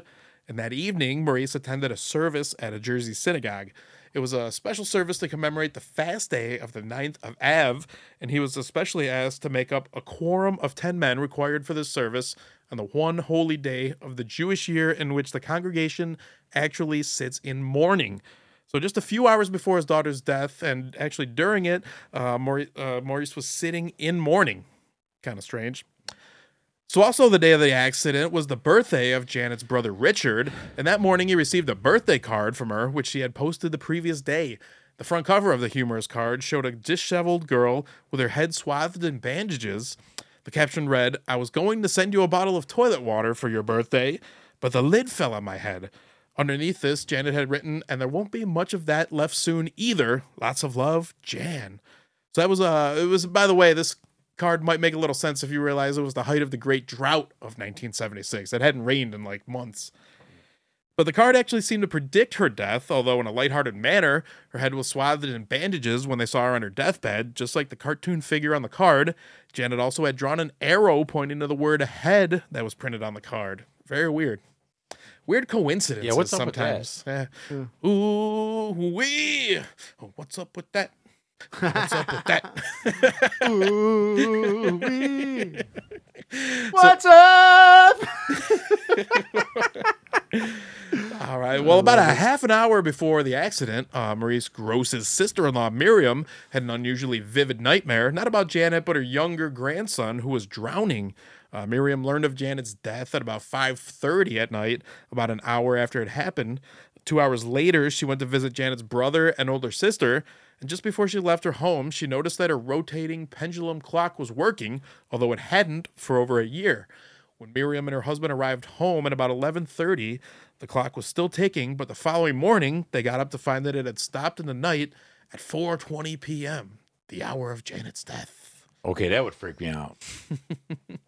So Janet's funeral was set for August 7th, the day before. Morris's extreme grief at the sudden loss of his daughter was tempered with a strange feeling that too many coincidences had already been connected with it. Grosse found himself wondering whether Janet, if she had somehow survived her physical death, would send him a sign um, of some kind on her, the day of her funeral. He had read widely on the subject of psychical research for 40 years, and he knew that such things had often been reported. It hadn't rained for several weeks. Like we said, it was a great drought of 1976. And Grosse thought it would uh, to himself that it would be a suitable sign that maybe a drop of rain from her would be a good sign. Um, he said nothing about this, even to his wife. But the following day, he woke up, went to his first floor bathroom, and looked out of the window and could see that the roof of the kitchen, which extended out into the garden directly below the window of Janet's room, was soaking wet. Uh, with everything else he could, see, as far as he could see, was bone dry. The drought of 1976 lasted well into the final week of August, and this coincidence was all the more striking because Grosse had specifically asked for a drop of rain, and there it was on the roof right below Janet's bedroom window. Nowhere else. What do you think? Is this all coincidences, or Yeah, I guess. Yeah. You think? So many of them. I think they said there was 10, 9, 10 occurrences here. That's, that's a bit much. So what about uh then came the episode of the candles. Um, after a Jewish funeral, it's customary to light a memorial candle on each of the seven days of mourning. The glass tumbler candles are specifically designed to not go out, and they normally burn for well over 24 hours. On the evening of August 8th, Grosse lit the first candle for Janet. By the following day, it had gone out, although there was plenty of wick and wax left. There were no droughts, um, and neither Grosse nor his daughter Marilyn, a chemistry graduate, could give any explanation of why it had stopped burning. He took another candle, checked it curf- carefully, and lit it, but by the next morning, this candle too had gone out for no apparent reason. And exactly the same thing happened again and again for the next three days. Before the remaining four days of the mourning period, all the candles burned as they should, and all were still alight when Grosse, Grosse went to remove them. So maybe it was Janet putting them out. I was just I don't want say no that. candles. I was I was just gonna say that. It could have been one of those knuckleheads. No, no, th- we're talking about this is Maurice's daughter Janet who had died, not Janet from the uh, from the Hodgson's home, which is a weird coincidence in itself. You know, kind of like a great magnet type deal. Yeah. Something we'll talk about a little later, actually. So, Maurice thought there had to be a limit to the number of coincidences that could be expected by pure chance. There had been eight already Betty's sudden illness, the unexpected memorial service, the birthday card, the rain, Marion's nightmare, and the candles. The clock episode, had Morris known about it at the time, would have made nine. Uh, Grosse had a very strong feeling that Janet had not entirely ceased to exist, and shortly afterwards, he wrote down an account of all these events, sent it to the Society for Psychical Research, and applied for membership. It was the first time he had ever contacted the SPR, despite his long, long interest in the subject. So, as soon as Morris received the call from the SPR, he left his office in the middle of the day. Like Austin Powers car. and within an hour of Fowler's call for help, uh, Morris's gleaming red Jaguar pulled up outside the Hodgson house. It's a bloody jaguar. That's kind of fun. He's like when he gets out of the car too, he's barely bigger than a Jaguar who's got to sit like what two two inches off the ground probably. Hello, Basil. Oh yeah. Jesus Christ, he's a He is a small little guy. He's like "Wah, wah, wah, he's, he's he barely makes it to the uh like the knob on the door. He's, He is little. he's got to be five foot tall, probably. so on his first visit to the Hodgson house, Maurice uh, did uh, three things that should be done once a researcher takes on this kind of case. First, he satisfied himself that the case was worth investigating at all. Secondly, he did his best to calm everybody down and assure the Hodgsons that what they were going through was similar to what happened to others for centuries all over the world, and that although life could be tiresome for a time, it would pass. Uh, these things usually only lasted for a few weeks, if that, and quite often they just went away after a few days. Thirdly, he urged Miss Hodgson to become an investigator with him rather than merely suffer as a passive victim. So Morris asked Peggy to make a note of everything that happened, stating the exact time and, as far as possible, the position of those present. Despite this being his first investigation, Maurice felt obliged to present himself as an expert for purely humanitarian reasons, knowing perfectly well that every uh, that nobody in the world knew for certain what a poltergeist was or what it did what it did but also knowing that he'd been called in as an expert and should therefore try to act like one to give the family some comfort and hope for a return to a normal life. Morris's presence gave the family some relief that there was somebody who understood where they were coming from and didn't think he were mad. So this is kind of like a situ- weird situation where Maurice kind of becomes like a, kind of a new daddy to the family, you know? He's kind of the guy that's always around. They're always going for him for help for things. So they kind of form a weird bond with him. You know what I'm saying? wasn't there. Maybe we need, we need a little uh, we need to work in a little more of your little girl voice. More I know Austin Sal Powers. loves that. Oh yeah. Do the bell, Sammy. The what? The ding ding. Ding, ding.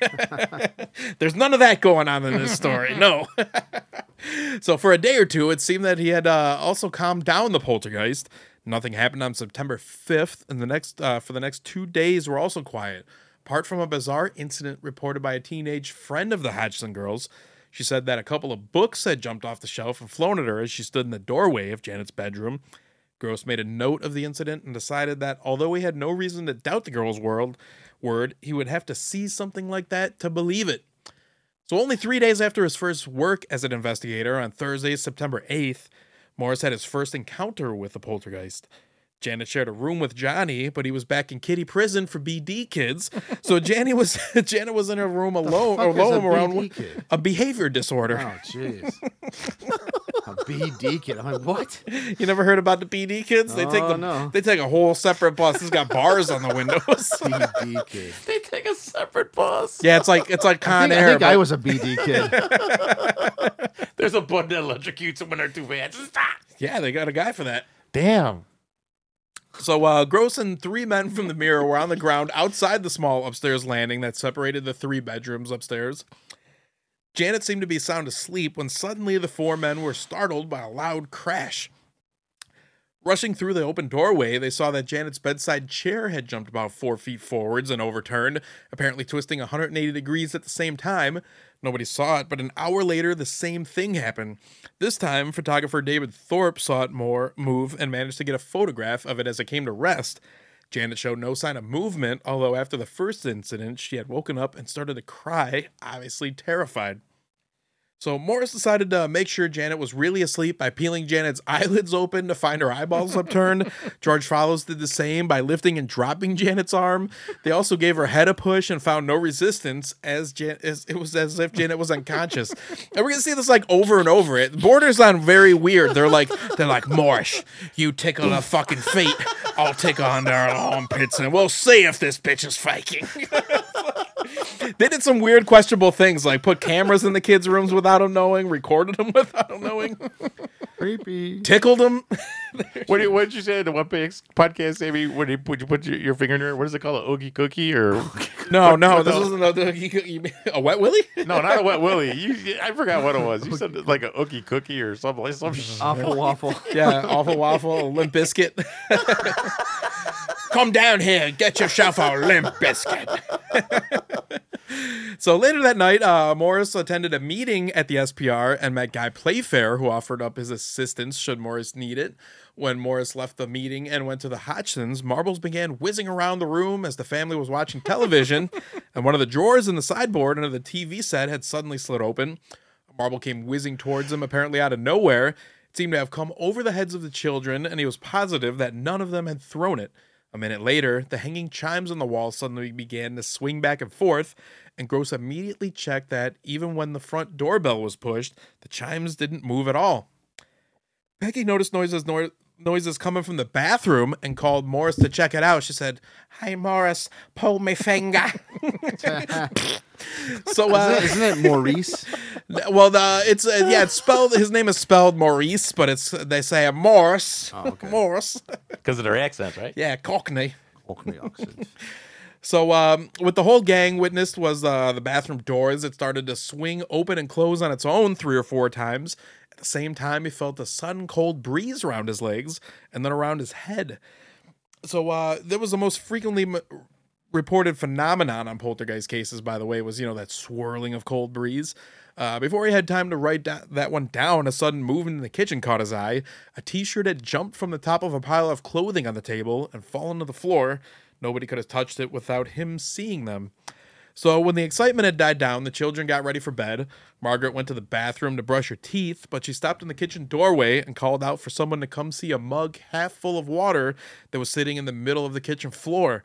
Grosse could not see how any of them could have put it there without being noticed. And then, as Janet went into her bedroom, a marble slammed into the door beside her, and two more were thrown shortly afterwards.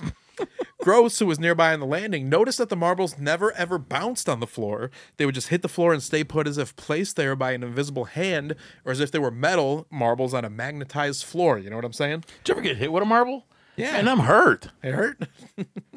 so earlier, a cardboard box had shot off the table as Janet went past, and it was already becoming clear that she was the main focus of the incidents or the epicenter of the activity. Janet was always near when something happened, and this inevitably led to accusations that she was playing tricks, although Grosse was already fully convinced that she could not be responsible for all the incidents. And just a heads up, they will admit later that the, these girls did fake about 2% of the activity. See, Mostly it was because they were like trying to get Morris to stay there. Like they didn't want him to leave. They didn't want the investigation to be over, was what happened. Right. But that doesn't invalidate all of this. I mean, like we said, you know, there was 15 people that had come, you know, come Yeah, to see all yeah. this shit.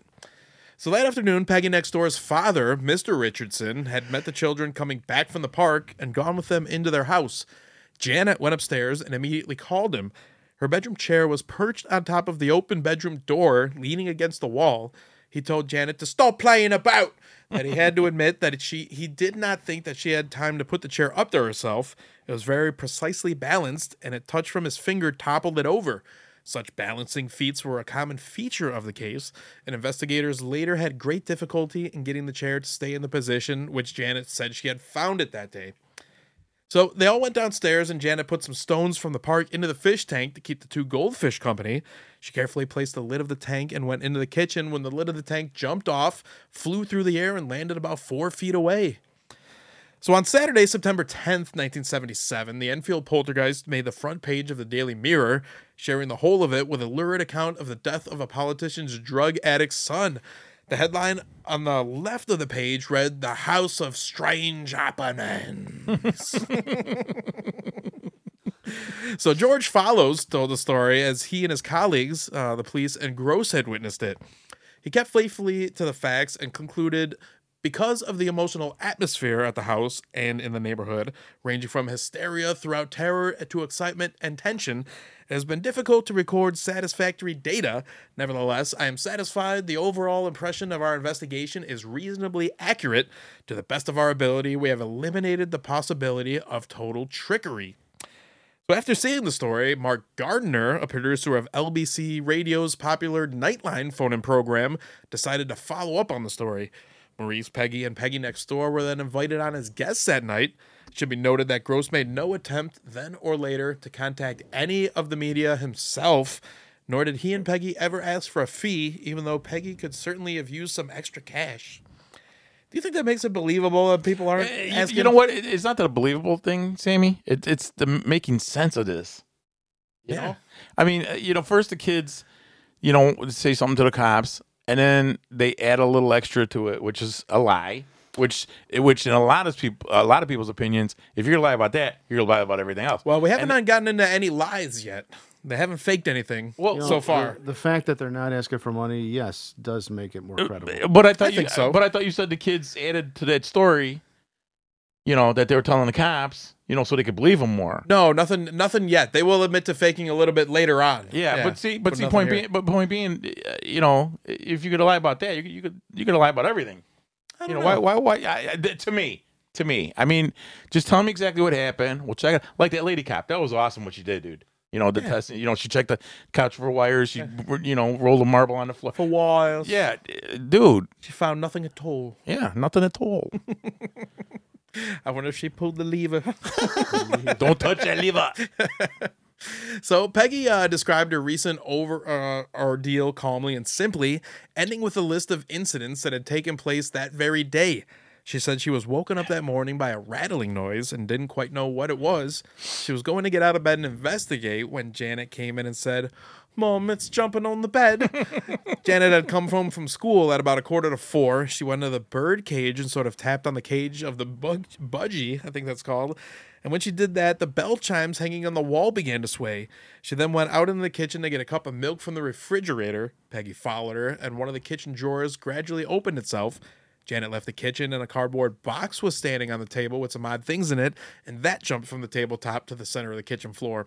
So it's kind of like Ghostbusters when, you know, t- Yeah. shit's popping all Yeah. around. So Peggy next door described how she and a policeman who had come to call that morning had gone upstairs to have a look around and found an impression on one of the beds as if someone was or had just had been lying there, although she was sure no one had been upstairs since the beds had been made two hours earlier. It's kind of creepy, right? They saw the impression of someone lying on the bed.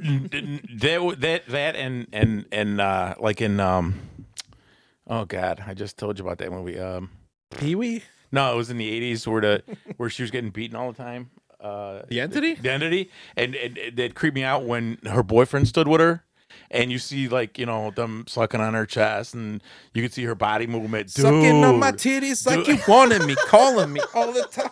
yeah but then we yeah but you know what's fucked up though Is he Fuck got the pain away. no no he got he got the, the, the, Who is that artist? the sun Uh, comes Peaches. in the sun Huh? comes in What? Yeah. the sun comes in, right? And the guy and the boyfriend pushes the sun away, and he hits his girlfriend with a chair. he tried, tried to get that ghost like figure off of her. He hits her with a fucking chair. whether, Whoops. Whether, whether whether there was somebody on top of her or not, he didn't fucking care. He got that chair and beat the crap out of her. Maybe he wanted to hit her with a chair. You know? He's been watching too much WWF. Chair shot. so after the uh, BBC program, uh, Grosse returned to Peggy's and Enfield. Um, although it was nearly two in the morning when they got there, they found a visitor waiting for them. She introduced herself as Rosalind Morris, a reporter from the BBC Radio 4 news program, this uh, the world this weekend. She spent most of the night in the house and showed commendable calm under fire when the action began, with Janet's f- chair flung right across the room and uh, Janet's bed started shaking violently up and down. She interviewed Peggy and Grosse right after these incidents and devoted 40 minutes on her show to them the next day. Uh, that next day, Guy Playfair was in the middle of trying to book a trip to Portugal when he saw the story in the news. He remembered someone telling him that, quote, when a spontaneous cases pop up, you drop everything and go after them. So he called Morris and asked if they needed help, to which Morris gladly accepted. And on Monday, September 12th, Guy Playfair joined the investigation. When Guy arrived, he said that the move in, the mood in the house was so tense that the appearance of a daddy longlegs sent the family into an unreasonable panic. He also said that poltergeist activity is so inherently improbable that most rational people simply cannot believe it, and when they see it and have to believe it, they find it very hard to convince anybody else that it really happens. Although he had seen it before, and even though at this point at least 10 outside witnesses had doubts, he himself was still suspicious. Mike, you said that before too. Like, you can't fathom it until you see it, you witness it for your own eyes. Right? Seeing is believing. Yeah. So at bedtime, Graham and Guy positioned themselves on the upstairs landing after setting up a camera with a flash on a tripod in the bedroom attached to a long cable that allowed Graham to trigger the camera. They stood on the landing for about a half an hour before Janet seemed to be asleep, and Guy exclaimed loudly, All right, we're going downstairs now. So, carrying out their rehearsed routine, Graham handed the camera cable to Guy and stomped noisily down the stairs, pretending to talk to Guy and descending each stair, treading twice for each step. so basically, he wanted them to, he wanted Janet to think that two people were going down the stairs when it was just him. He would go boom, boom, boom, boom. So, guy, why don't you fucking. so, when Guy peered around the corner into Janet's bedroom, he saw her head pop up from the pillow as soon as Graham closed the living room door below. They just kind of had a silent moment and backed away from each other. But Guy said that he wanted to know that he couldn't play no shit with me. What That's what he fuck? said. They kind of just had a moment where they're like, okay, I, I won't fuck with you. You don't fuck with me. so that same night around 11 p.m., they heard the sound of a marble fall to the floor. Didn't bounce or roll, it just made a single sound. Guy said that if someone had thrown the marble, he would have had to hear them make the noise throwing it from his position. The next night, they set up three cameras with flash bulbs, and when they went to test them, none of the flashes went off.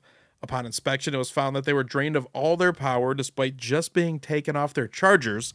Following day, um, at home, Graham recharged all three with the same chargers and found them to be working normally. This is a big thing in Poltergeist too. We've seen this in the Yeah. the Perron case, where Yeah. you know the Poltergeist kind of uh, siphon electricity from things. Yeah, yeah.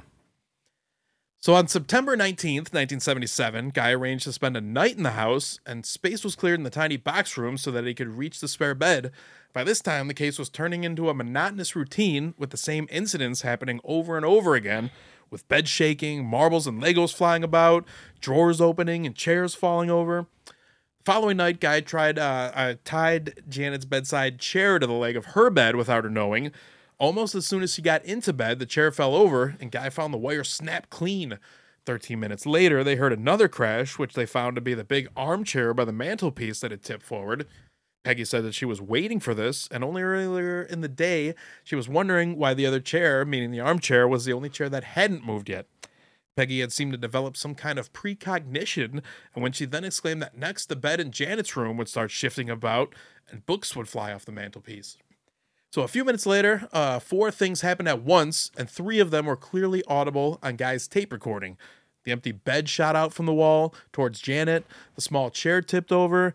At the same time, one of the books flew from the mantelpiece out of the uh, door, slamming into the closed door of the front bedroom, coming to a rest standing open and upright on the floor of Guy's bedroom. The book was Janet's, and it was called "Fun with uh, Fun and Games for Children." On the tape, Guy could hear the book swishing over the tape recorder at great speed, hitting first the door and then the floor. He said it must have hit the door at an angle of about 30 degrees and bounced off at right angles, for there it was well inside the doorway of the other room, defying the laws of physics, basically like it rounded like two corners. Sure. Like a boomerang. So the fourth uh, simultaneous incident was even more strange.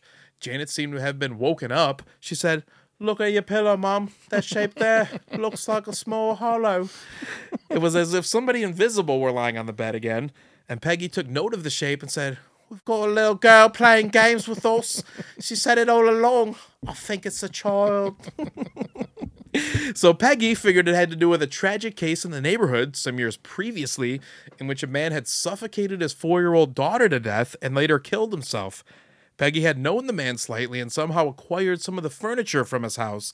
She had jumped to what in hindsight seems to be a false conclusion and had removed all this furniture from the house a few days after the trouble That's began. cold, dude. She's like, she's like, I got one of the pillows that he smothered her with. Still got the bedding on it and all. hey, Sammy. Hey, Sammy, grab that dresser. I would, Af- I would after never. I took off all the evidence tape, it was a comfortable pillow. I would never buy furniture that belonged to others, man. Like you got you got to think about bed bugs. Yeah. You never know. You She's even- like, I'll got a bag of Dude, knives. It's not even about bed bugs or anything like that. Uh, You know, what if you were a guy that just, you know, you know, you know how many people I know, and It's we- why, like, I couldn't buy that Gacy painting. It might have some bad juju in Oh it. You know? yeah, Think. bad juju. But but Sammy, th- there was so many women at the Hyatt Regency that you'd hear through all these rumors. Yeah, I only shower once a week and I wash my hair every other week. Dude, seriously, like like Mikey, I don't know if you've seen this. Uh, I doubt if you had because usually stagehands have to stay where they're at.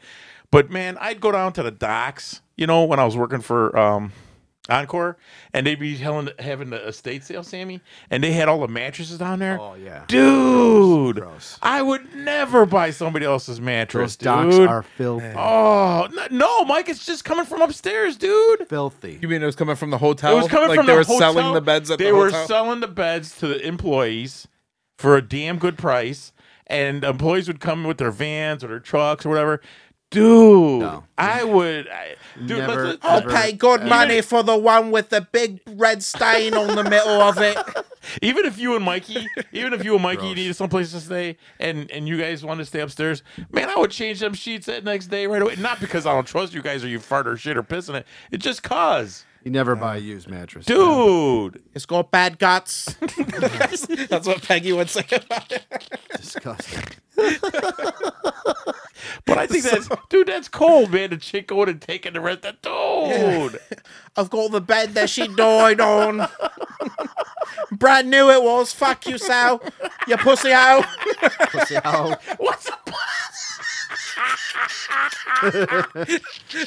He's been watching Startup. Huh? Yeah, yeah. yeah. That's just how they talk in, in the you know the working class neighborhoods of Enfield.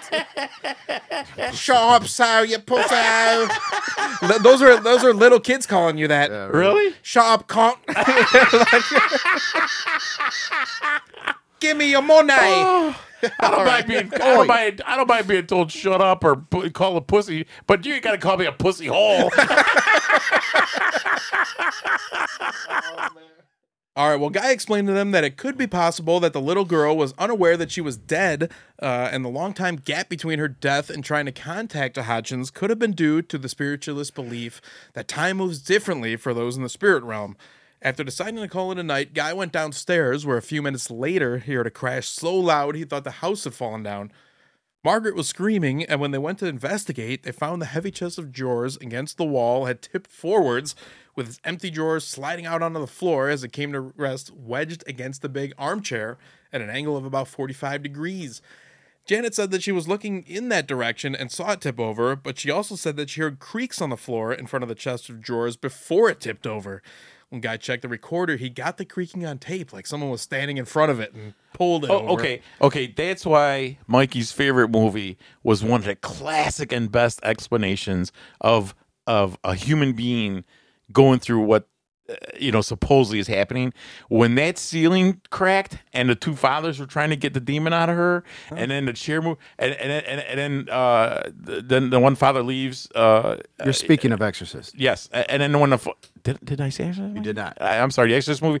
uh, When when when he left and came back, and and the father was dead.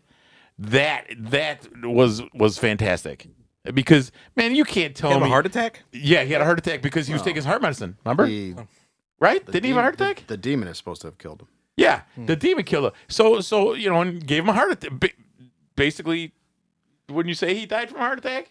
I guess so. Yeah. I mean, shit, the guy was taking fucking pills and he was 200 years old. He's grabbing his heart. He's probably got scared to death. But, but, but to me, you know, all these movies we see and watch, man, and all these people live through it, you, you know, like, uh, come on, dude. Seriously? You mean you're going to live through some of this shit? For real. well, Maurice arranged uh, for a group of ghost hunters specializing in photography from Cambridge to visit the house. Product manager and chief demonstrator of Pye Business Communications and two of their colleagues showed up to show off their recently released Newvicon camera. And for the second time that week, expensive equipment failed to function in the hands of professional operators. Guy deduced that every time that they had caught something on camera was when Janet hadn't known there was a camera on and thought that whatever this was was using Janet's sense perceptions, saying that if Janet doesn't know something, neither does the poltergeist. Which that's kind of what you see in poltergeist cases. It kind of learns as it goes on. Yeah. Yeah. But is it supposed to make sense? Who fucking cares? People are getting too much into it. That was a funny part in Conjuring 2, by the way, when he's holding that big ass camera on his shoulder and he's like, it's so light and portable. Oh, yeah. when it first- So, Guy then went on to suggest that they had to do something to try and stop all this, suggesting that they get a medium involved with the case. Morris wasn't too happy about associating with mediums, but obliged, letting Guy go about finding one. In the meantime, the activity started to take a turn for the worse. It followed Janet out of the house, and while staying down the road at Peggy's brother John Burcombe's house, his wife Sylvie noted that she thought she heard footsteps when no one was near her. Then a small chair by the bed where Janet was sleeping jumped a few times. The big chest of drawers did the same and then tipped over on its side. When Janet was in the living room, cushions jumped off the sofa, a TV table and chair flipped over, and then Janet was thrown from one chair while the sofa was also tipped forward. As Janet was walking through the kitchen to the bathroom, a kitchen chair flipped itself over as well. So as Sylvie was preparing some tea in the kitchen, a plastic rod about six inches long from one of the children's toy sets appeared right in front of her eyes and then dropped onto the stovetop before jumping up and onto the floor. This seemed to be a genuine case of one of the rarest of all psychic phenomenon, materialization.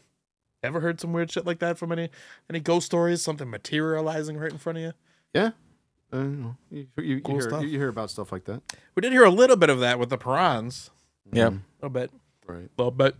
So Peggy's brother John was admittedly skeptical about the whole thing at first, but as time went on, what he witnessed changed his mind. He saw a lamp start vibrating violently before sliding across the table and onto the floor.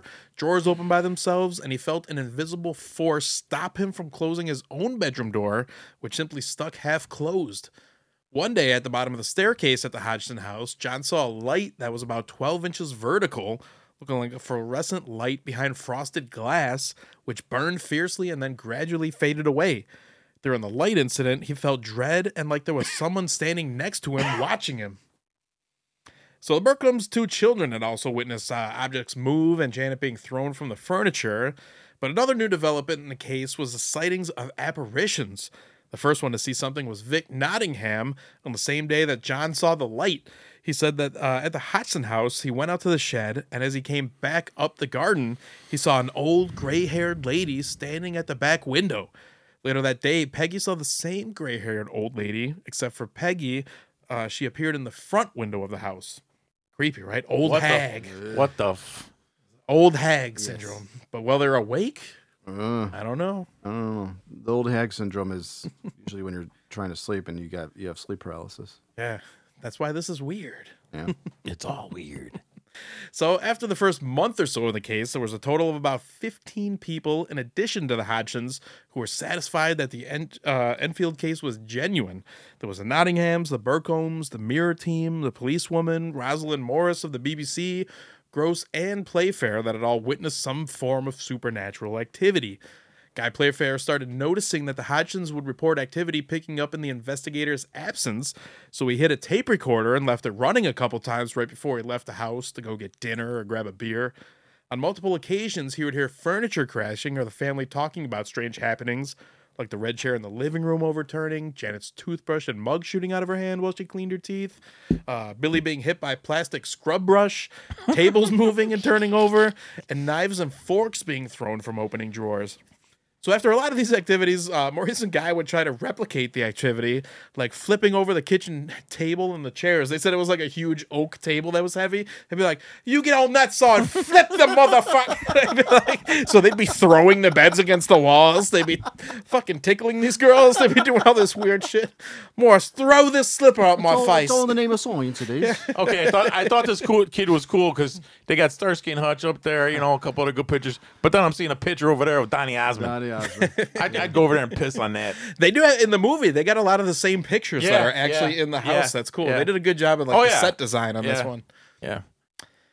So the knocking was still a regular occurrence, and from Peggy's description to Guy, he figured that it seemed like whatever it was, it was trying to communicate with them, and therefore the sensible thing to do was to let it them do what- let it do so. He recalled a case where a spirit was trying to deliver a message, and once it had done so through a medium, the knocks stopped. So that brings us back to Guy's search for a medium. He had just been introduced to a medium named Annie Shaw, and one of the first things he said to him was that by no means should Guy try and communicate with the poltergeist, as that would only encourage it. Instead, arrangements were made for Annie and her husband George to visit the Hodgson home. But the night before their appointed visit, there was another development in the case when Janet started crying in her sleep. Started off as a slow cry, getting progressively worse until she was hysterical.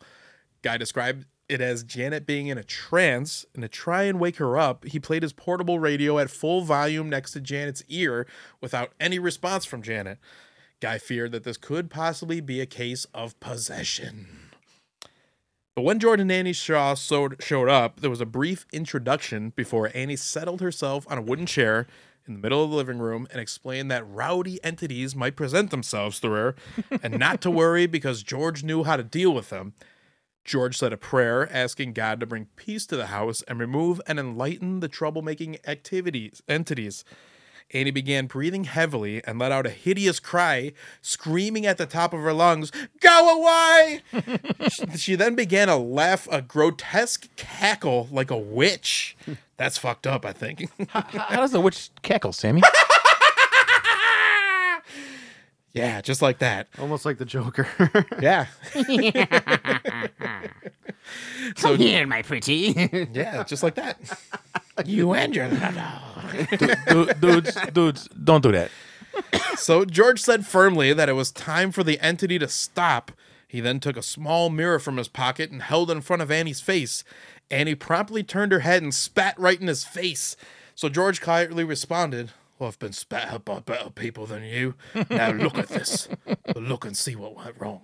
And we'll show you how to put it right. Annie responded with, Gozer, Gozer, help me. Elvie, come here. So this is where Dan Aykroyd got the name Gozer for Ghostbusters from. He's a big paranormal dude, and this is this is the real. This is true. He found the name from this. His whole family were paranormal investigators. They were into UFOlogy. Yeah. Like they they were heavily involved in like paranormal shit. One of my funniest ones. I forget where he was telling this ghost story. Like uh, uh, someone filmed him, but he was like, "Yeah, I woke up and I looked out the window and I saw a UFO, and uh, I just went back to sleep." Like- I'm like, "He's the only dude who could just sleep." Uh, fucking UFO. Oh, whatever. so George continued that they were there to help the spirit move on, uh, where they could have a peaceful afterlife, and told it to stay away from the Hodgsons. When Annie suddenly came back to normal, she informed everyone that the entity seemed to cent- the entity seemed to center around Janet, but that there were several of them. George added that this Gozer's a real piece of work, a sort of black magic chap. The other one, Elvie, is an elemental, and Gozer is using her. He's the boss. If we get her out of the way, she'll s- the whole setup will fall apart.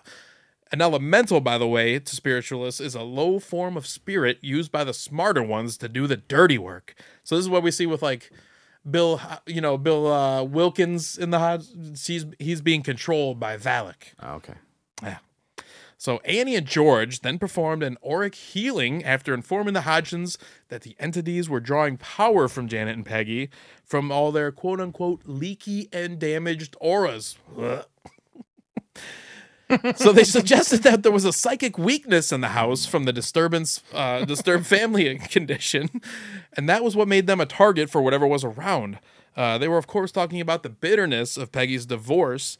So the Shaws invited Peggy and Janet to their home for further healing, which they obliged, and the rest of the week the activity died down. But when the activity picked up the following week, furniture was flung all over the place, beds shook, sheets and blankets were pulled and ripped off the beds, and again the knocking was heard day and night. Pools of water also began to appear on the kitchen floor, and they were about two feet in diameter, with the sharp outline as if someone had been uh, drawing it with a finger. You know what I'm saying? The puddle was also in the shape resembling a tiny human figure with his arms and legs outstretched. Okay, that that would be a fucked up thing to see. So one night, Janet complained that she was suffocated by an old man sitting in a chair next to her bed. He put a hand over her nose and mouth to stop her breathing. On another occasion, Janet saw an old man that looked very much like Vic Nottingham's deceased father, a man who had always been kind to her when she was alive. So things are picking up right here. yeah. So slippers, dolls, and cushions were being thrown around the bedroom so often that one night Guy attempted to control the poltergeist by removing everything from the room except for Janet and Billy's beds. That night, while only the family occupied the house, the bottom part of the fireplace in that room had its heavy iron grill sail across the room and land on Billy's pillow, narrowly missing his head. Yeah, so another night, the entire iron frame of the gas fireplace had been wrenched out of the wall and thrown on the floor, still attached to the half inch diameter brass pipe that connected it to the mains. The pipe had been bent through an angle of 32 degrees, and the whole thing weighed over 50 pounds. During this incident, Guy had also watched a red slipper being thrown around the room, but when things quieted down, he couldn't find the slipper in the bedroom. When he went downstairs, he found the slipper placed nicely on the front doormat downstairs. So, either the red slipper exited the room, went around two corners, and down the stairs on its own, or it had transported through the floor. The family had also bits of witnessed bits of Legos and crayons seemingly coming through the ceiling. What do you guys think about this? Okay, how would Is you it, how is it going? Is it is it you know being carried by something? Is it just disappearing through the floor? Apported? No matter what, I don't know. that explanation is is it is it a good story? Hell yeah. But do, do I think it's true? Come on. I don't know. Maybe. Some- some- yeah, There you go with those teefuses Oh, with yeah. Janet. yeah, but you know what though? But you know what though, dudes? I mean, come on. Look at Mikey. All right, he he goes and he gets two tats, and he's got to have a story behind it. Why'd you get it, Mikey? My favorite bands. Well, why why why'd you get those, Mikey? They're my favorite band. So you know he's gonna tell a story with it. But with these guys here, you know, with stuff like this, But Mike's not saying that the ink appeared on his skin. no, no, no, no, no, no, no, no. But Mike- birthmarks. No, but Yeah. Mike, no, but Mike, that's why I said they're my favorite bands. That's Mike's explanation. These people here, wh- wh- whether whether some of this is true or not, who knows? Prove me wrong or prove me right. I want to see it. But for the for, for the shit to fall through the ceiling and and there not be any you know any blemishes or cracks or anything like that. Weird. And, and they're little kids. You get when you get scared, man. You look at me. I'm a I'm, I get my stories wrong all the time, and I'm sixty. I'm going to be sixty two years old. And hmm. then what So makes you're you saying maybe when someone's so nervous or scared, they, Yeah, they they think think- maybe something's happening that they don't see? Well, well, M- well. mixed perception. Yeah, you know, or you know, it- hey, Mike, turn the lights They're off. out of their wits. Mike turns his lights. Mike turned the lights off. No, he didn't. Man, the lights are still on. Oh well, you know, he got scared and you know, blah blah blah, and and these are little kids. They're always little kids. You ever notice that? The, the, the most a lot of our possession. There was movies, plenty of adults that fucking witnessed kids. all this. Yeah, yeah, that's true too. But you know, I don't know. Man, this shifted. You guys were not the skeptics before we started this series.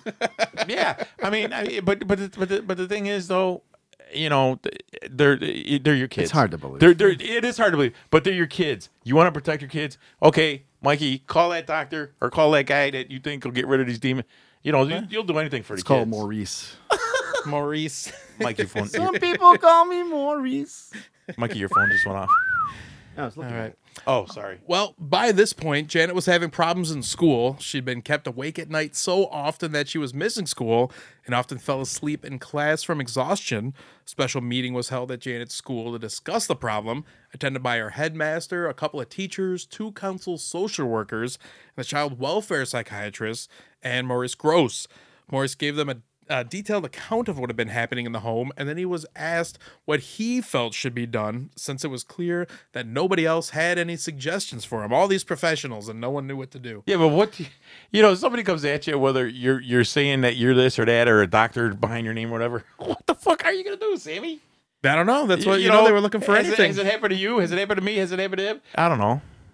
So Maurice felt that the family needed to get out of their home for a while and suggested that since Peggy refused to move, perhaps a vacation was in order, or as they call it, a holiday. so to that, the council arranged to send the whole family away for a week at the seaside town of Clacton-on-Sea on October 29th, 1977. What, do you know any government that would just send you on vacation?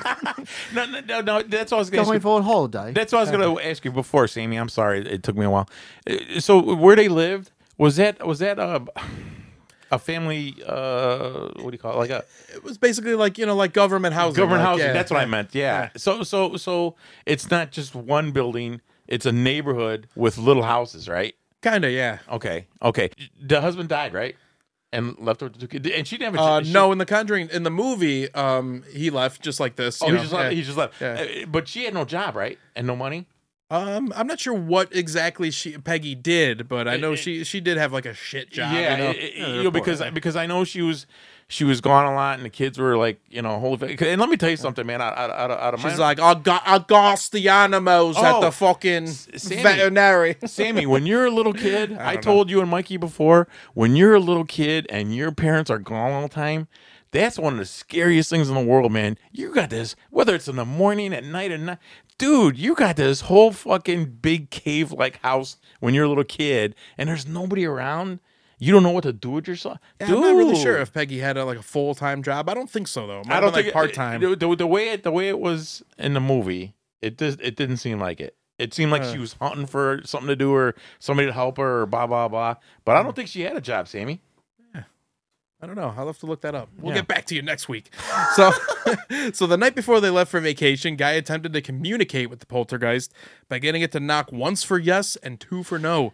The knocking came only in random patterns like fours or sevens, and after growing impatient, he shouted, Don't you realize that you are dead?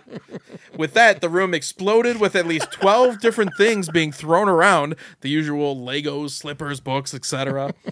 So the activity was non existent during the vacation, save for one small incident. The children were sleeping on bunk beds, all in the same room, and one night they heard a funny noise like someone imitating a dog barking. Janet thought it was Johnny, and he thought it was her. So Peggy came in and told them to keep quiet, but no further attention was given to the episode until, in light of the later developments, it took on considerable significance. Now, this isn't from this uh, this uh, incident right here, but this is what the thing the poltergeist would later sound like. Check this out real quick.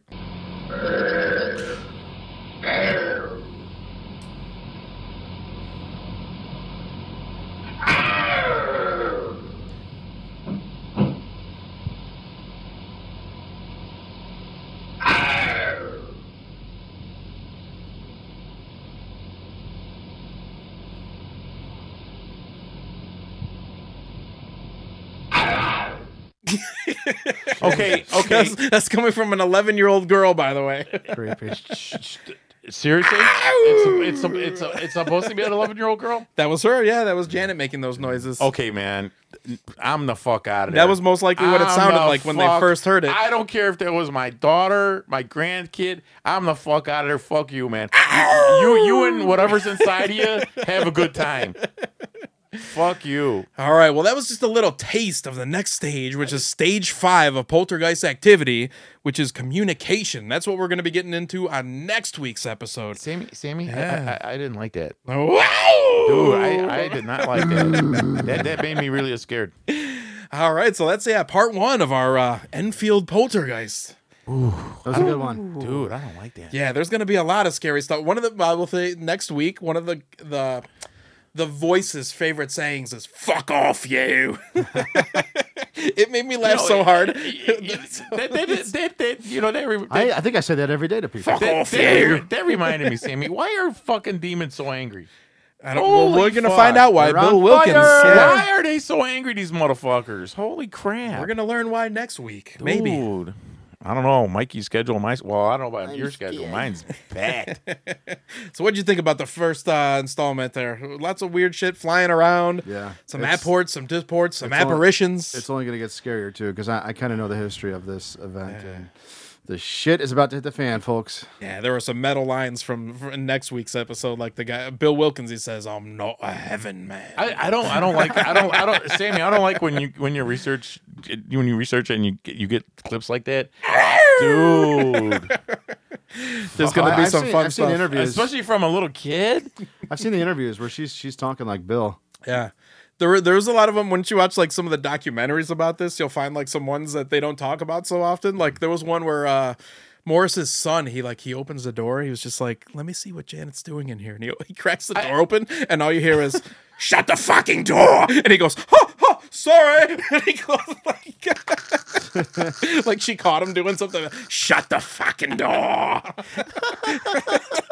That's awesome. There was some, yeah. There's some fun shit next uh, time. I, you, you know what? I just wish there was at one point a movie, a scary movie where there was an entity or some possession. Hey, hey, dude, would you close that door, would you please? I mean, can't they be nice? Why they gotta be so fucking mean? Fuck off, you. Oh, So, so, so until next week, fuck off. Yep. Thanks for listening, everybody. We'll see you uh, next time. More Conjuring and Warren's uh, uh, episodes coming. So enjoy. We'll see you soon. Have a good fall. Bye. Later.